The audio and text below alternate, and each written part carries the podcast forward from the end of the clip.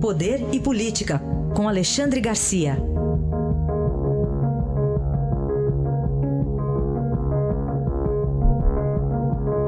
Alexandre, bom dia.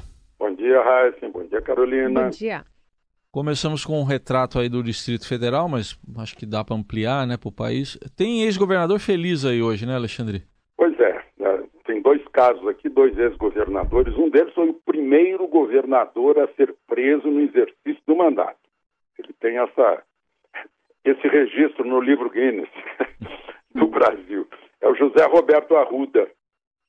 Acaba de ser absolvido no Tribunal de Justiça da acusação de fraude na licitação de um jogo de futebol.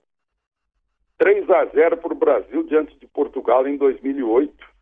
Eu, inclusive, não sei se vocês conheciam essa minha, comentei o jogo junto ah, com é? o Júnior. É mesmo? Fizeram, fizeram uma experiência lá, pegar um comentarista político para comentar futebol. Sim.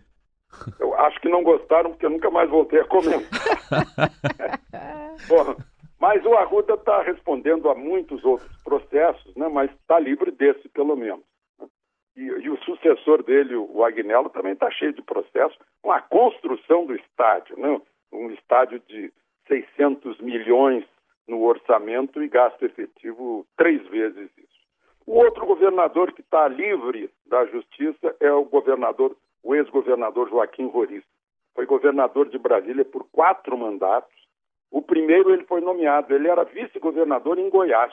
Né? Os outros ele foi eleito, tinha um eleitorado fixo, porque ele ganhou muito voto aqui com a, com a migração que ele até é responsável pelo inchaço de Brasília, porque trocava lote por título eleitoral e por voto. Mas durante 14 anos foi governador de Brasília, foi ministro da Agricultura de Sarney, foi senador e acabou renunciando para porque estava no uh, já estava respondendo a processo e acabar perdendo o mandato e é ficha suja, pois ele se livrou de todos os processos. O IML, o Instituto Médico Legal, constatou demência. É um triste fim. Ele já perdeu uma perna por causa do, da, da diabetes, né? e agora constata-se demência. A mulher dele que está como tutora dele de agora em diante. É um triste fim para um homem que uh, teve uma passagem, bem ou mal, marcante por Brasília. Bom, vamos falar também sobre um contrabandista de fuzis na Flórida, conhecido como o Senhor das Armas. Ele que é brasileiro, mas tem cidadania também americana. E está podendo pagar uma fiança milionária, mas ainda assim responder o processo em liberdade, né? É verdade. Bom, mas tem o seguinte, né? Ele, ele não vai ser extraditado para o Brasil, o que é a garantia de que vai ser punido, né? porque tem essa cidadania americana, essa dupla cidadania. Mas o juiz fixou a, a fiança em um milhão e meio de dólares. Agora, para pagar a fiança, ele tem que comprovar a origem lícita do dinheiro, como isso cala fundo aqui no Brasil. Né?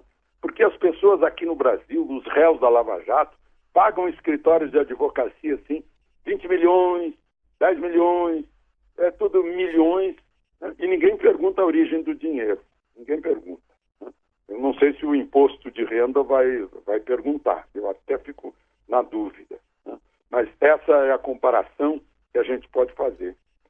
Lá, né, dinheiro entrando lá na justiça tem que ter, obviamente, isso é óbvio, é cristalino, origem lícita. Senão vai estimular a corrupção, o, o, contrabando no caso, né, o delito. Trata-se do Frederick Barbieri, 46 anos. Se ele pagar, se ele comprovar a origem lícita, se for solto, ele é solto com tornozeleira. Olha, ele não está condenado ainda. Ele vai ser solto com tornozeleira e monitorado pessoalmente por um agente que vai monitorá-lo.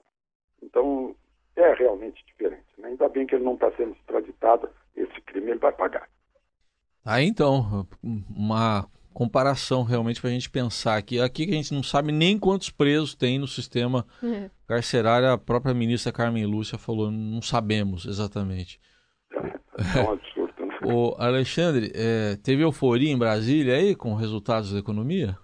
O pessoal está eufórico. Talvez seja até um certo mecanismo freudiano aí de transferência, sei lá. Né? Porque como não deu certo a, a reforma da Previdência, né? Eh, aí já tenho a palavra, a palavra de ordem da segurança. Mas, sobretudo, está comprovada a blindagem da economia em relação às incertezas políticas. Porque a economia está tá indo bem. Né? Uh, o governo está festejando isso, festejando não só esse PIB que era previsto em 7 décimos por cento, ficou em 1%. O, o ex-presidente do Banco Central, Carlos Geraldo Langoni, me disse que a gente pode esperar para esse ano não os 3% previstos, mas 3,5%, porque há otimismo, há confiança, né? e, e, a gente está vendo aí pelos números de, de, de crescimento do, do, do, consumo, até crescimento da poupança, né? o, a inflação lá embaixo, né? uma retomada do, do emprego, tá? Desemprego muito alto ainda, mas foram anos de caos, né? 2012, 2013, 2014, 2015. E essa recuperação já tem gente fora do governo, não são nem os governistas, fora do governo, dizendo: olha, é o segundo milagre econômico que eu assisto. O primeiro foi de Delfim e Médici, agora seria do Goldfein, do Meirelles e do Temer, que está apostando em tudo isso, inclusive botando, jogando fora, sem pensar na popularidade ou na demagogia. Não está permitindo nenhum, uh, nenhuma atitude demagógica da, da, equipe econômica, afinal, estamos em ano eleitoral, né? E, e os resultados estão sendo bons.